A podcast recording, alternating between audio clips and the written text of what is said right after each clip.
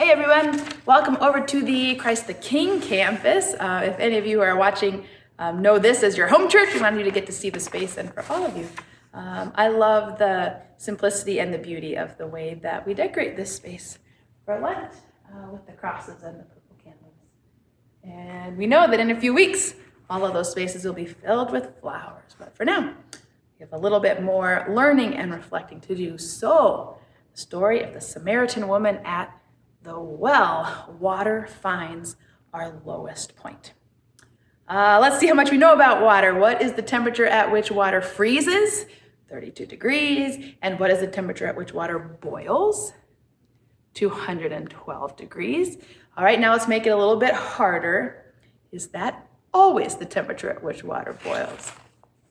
Uh, not necessarily. It depends on one factor primarily, which is the air pressure, which is shaped by the altitude, right? So water boils when its internal pressure matches the air pressure outside. So um, it, depending on if it's higher or lower altitude, it's going to boil more or less quickly. So if you're in Denver, the mile high city, is it going to boil uh, more slowly or more quickly? More quickly, probably around 202 degrees uh, Fahrenheit.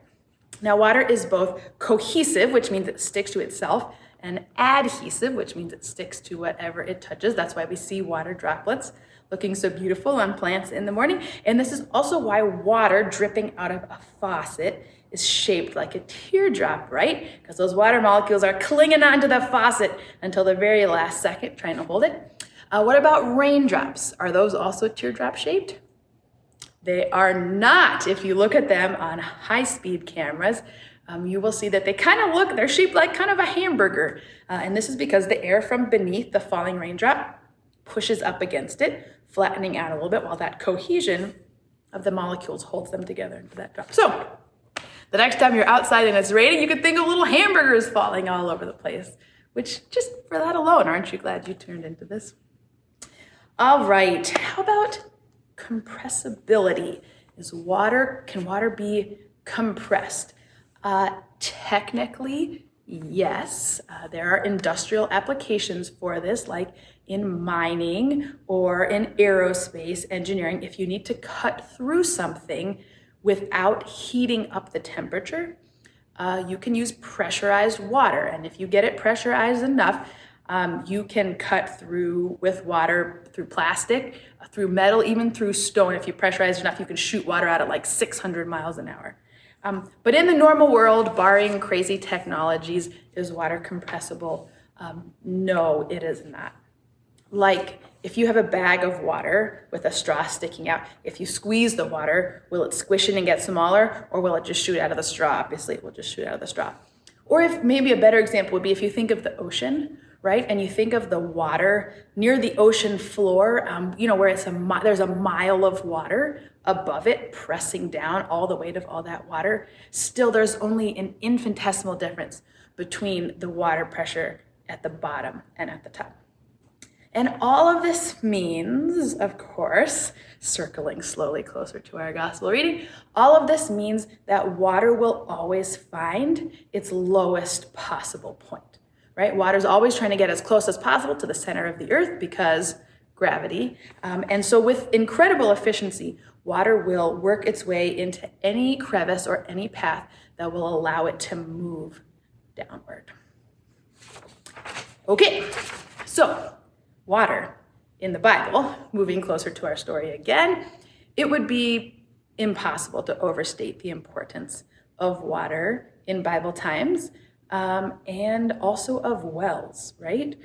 Um, partly because of that day and age in history, also because this all takes place in the desert, remember, right? So, water source, um, nothing is more important.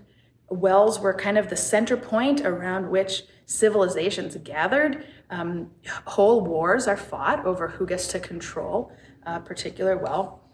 And in the Bible, encounters around these wells, if it's between a man and a woman, often it leads to marriage.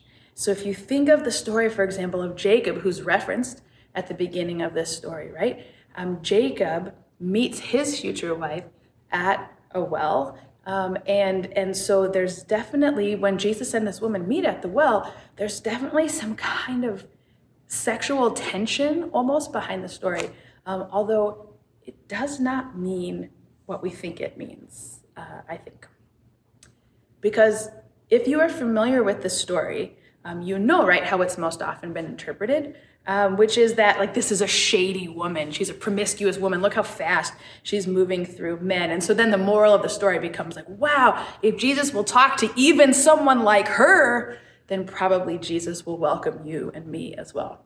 But i i think we could do better than that you guys. I think that kind of interpretation honestly it probably says more about us and the way our society views women than it does about this particular woman. Because that's what we tend to do with women, right? In our society, we tend to reduce them um, to either like a saint-like virgin or or the opposite. Either either they're a hero um, or they're a villain, but either way, they're kind of a flat character, um, totally defined by one or two of their actions, as opposed to you know whole complex beings uh, like everyone else.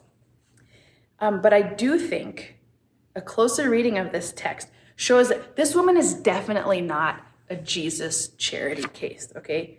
Um, she is she is neither hopeless nor helpless. And there are three details, I think, through which we know this. Um, and mostly, if you were here last week, it's because of how this story compares to the story of Nicodemus that comes right before it in chapter three. So, first of all, the first detail is the time of day. Because um, when does this woman come to the well? noon, right? High noon. And people have said, oh, well, maybe that's because, um, you know, she's so outcast and ashamed by her bad behavior that she's trying to avoid everyone by coming um, in the hottest part of the day. I mean, maybe, but but also um, the Gospel of John has this whole theme developed around light and dark, and and light means understanding and faith, and dark means misunderstanding uh, and mistrust. So when does Nicodemus come to Jesus? He comes at night. He doesn't get it. This woman comes at day. She gets it. She has faith. The second detail is the tone of her voice. This is a pretty spirited exchange, right? And John captured it very well, um, and Greg both. Um, so, like Nicodemus, this woman also mistakenly takes literally something that Jesus has said figuratively, right? That's Nicodemus does that too. Um, you know, Jesus says you have to be born again, and so Nicodemus is like, okay, I got to crawl back into my mom and then come back out again. Um, and this woman, you know, she says, oh, living water. Okay, well, like, give me some of this water so I don't have to keep coming back here. Um, but the way that they come across in those interactions, like Nicodemus comes off as totally clueless, right? Like, wait, what? I'm gonna like go back into my mom. And how does she come off? Sarcastic, sassy, spirited, right? Oh, okay, then give me some of this amazing living water so I don't have to keep trekking back to this well again.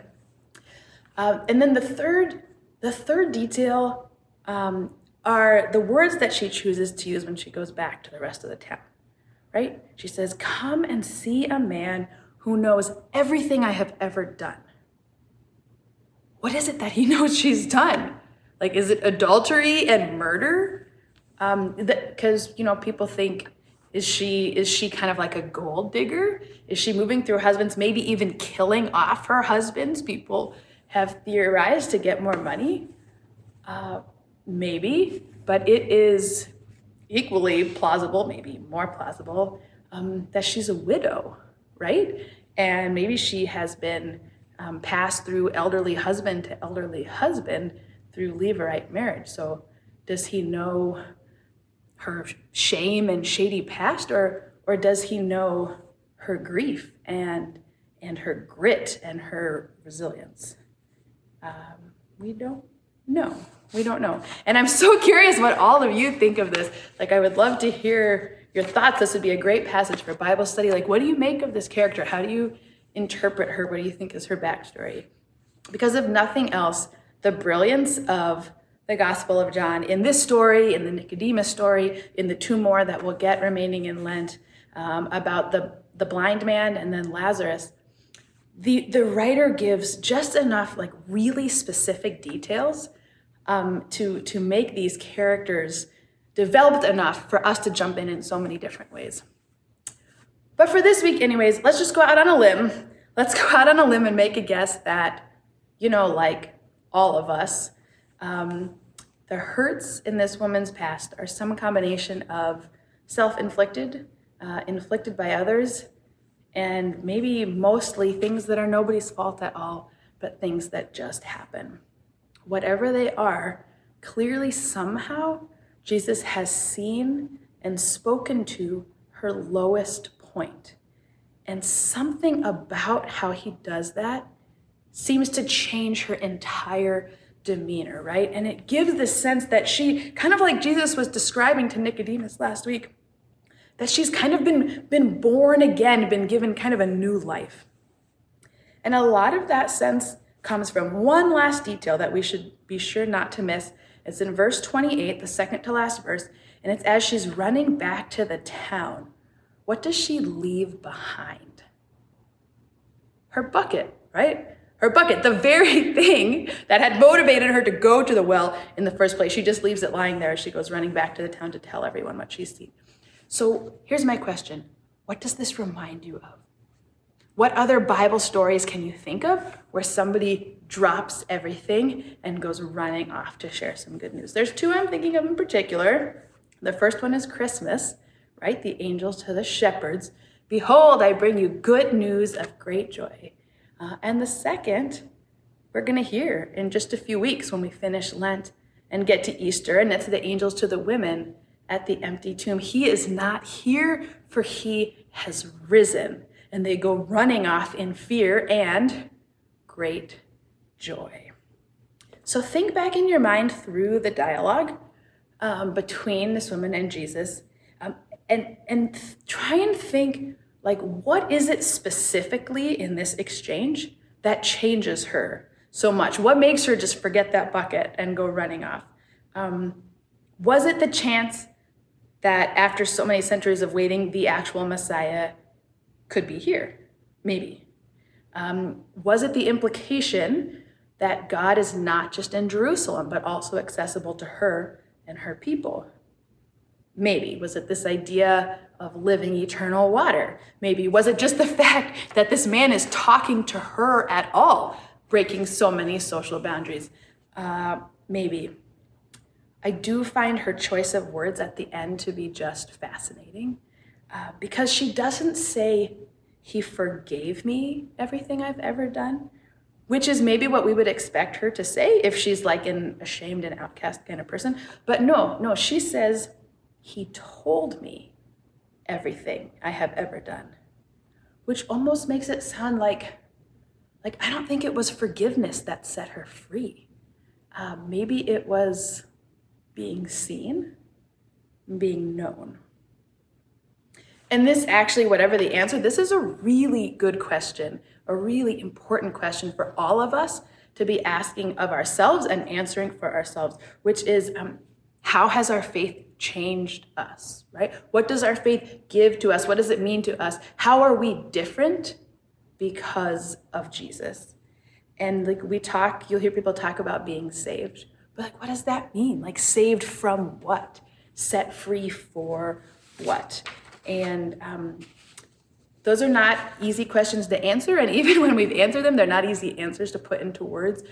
But it is so, so important for us to do. And probably, probably that answer will look, you know, a little different for every single one of us, um, which is, which is great. But I do know for me, at least, um, I don't feel like I've been saved from hell. That's something you used to hear people talk a lot about and still do sometimes. Like, like a God that takes people who do bad things during life and then when they die sends them to burn in fires forever. Like, that doesn't sound like God. Who does that sound like? That sounds like us. That sounds like us and our obsession with, you know, behaving and punishing and trying to control people and their behavior through fear and shame. That doesn't sound like God. To me, faith is more, and I don't remember which theologian it was that said this, um, but it's this idea that that faith it, it's not about like assenting intellectually to all of the right ideas and premises. It's not about behaving in all the right ways or checking off all the right boxes, but faith instead is like relaxing in the presence of somebody that you already know is fond of you. Like, can you think of a person like that? Like, um, who you who you are? What do you like when you're with someone who you already know likes you? Right? Like, you're like bolder. You're, um, you know, you're funnier. You're less defensive. You know, less needing to control anything. You're more open. It's just it's just easy. It's comfortable. It's joyful, and you don't need to pretend or prove anything. You can just like be yourself, and and it's much easier in that situation um, to speak your truth. So maybe Maybe you are someone who is new to the faith, um, or maybe you are someone who's in a new place in your life, or um, maybe you're just a little bit out of practice. But um, you know, you might be someone who it feels like that shift hasn't happened yet um, of being able to relax, of being able to be set free to drop um, what has burdened you and go running off with joy. And and that's totally fine, right? that's totally fine. Uh, but if that is you today, just know that grace, like water, it always finds our lowest points. So God is not primarily interested in our giftedness or our accomplishments. Uh, God seeks always our lowest points, those past hurts and fears that drive us in unhelpful ways or, or keep us trapped and captive. And then God works there in those parts of us um, to heal us and, and to set us free. And then, as in us, then the whole world.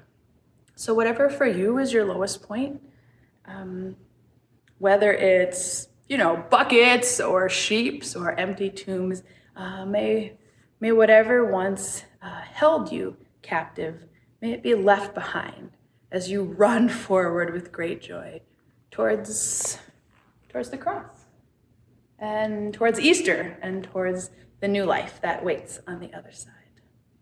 Amen. Jesus, keep us near the cross. Let's sing.